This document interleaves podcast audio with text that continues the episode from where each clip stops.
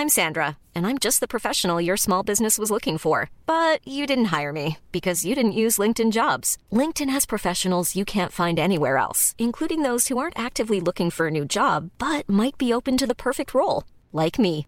In a given month, over 70% of LinkedIn users don't visit other leading job sites. So if you're not looking on LinkedIn, you'll miss out on great candidates like Sandra. Start hiring professionals like a professional. Post your free job on linkedin.com/people today.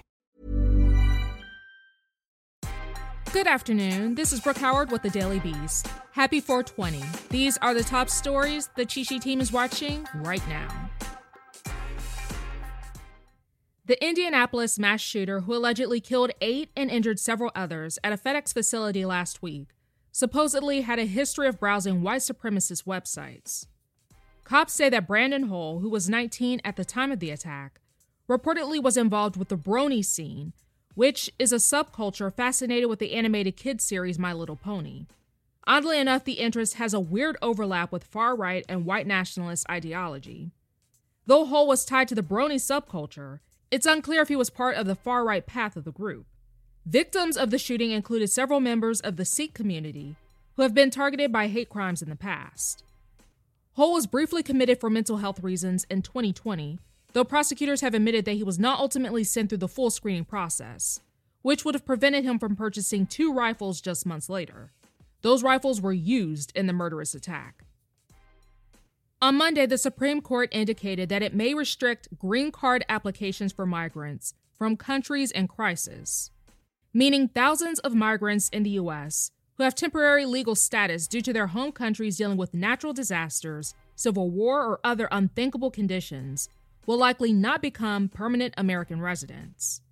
Currently, migrants from countries with temporary protected status can be legally employed and are guarded from deportation.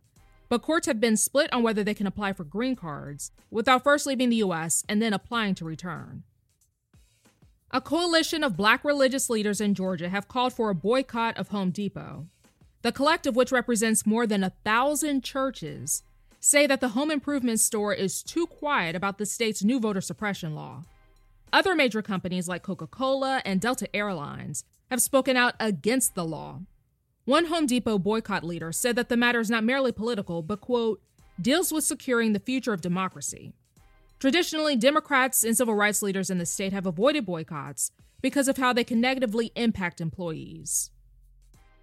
Before the insurrection happened, Capitol rioters posted all over social media about their plan to storm the building.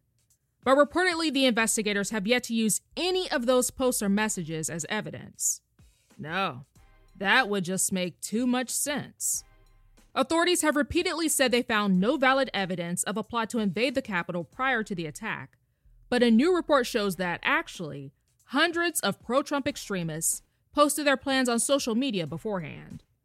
One blatantly said, quote, "We will storm the government building, kill cops, kill security guards, kill federal employees and agents, and demand a recount." Earlier this year, the FBI said that social media posts are not necessarily credible because most people do not actually do what they say online.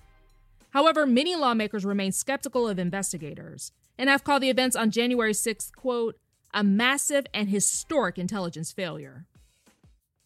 In an effort to remain relevant, former President Donald Trump went on Sean Hannity's show on Fox News Monday night to complain about how difficult it was for him to be the leader of the US. I mean, it's not an easy job, dude, and not just anybody can do it successfully. First, he did say that one thing he missed about the job was helping people. I'm not sure who he helped, but he said he missed doing it.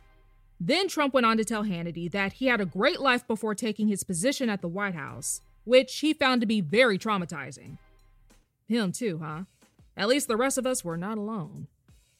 Trump also said that he's, quote, very seriously, beyond seriously, considering another run in 2024. That's all for today. Check back every weekday morning and afternoon for more of the news you need to know. Find us wherever you listen to podcasts.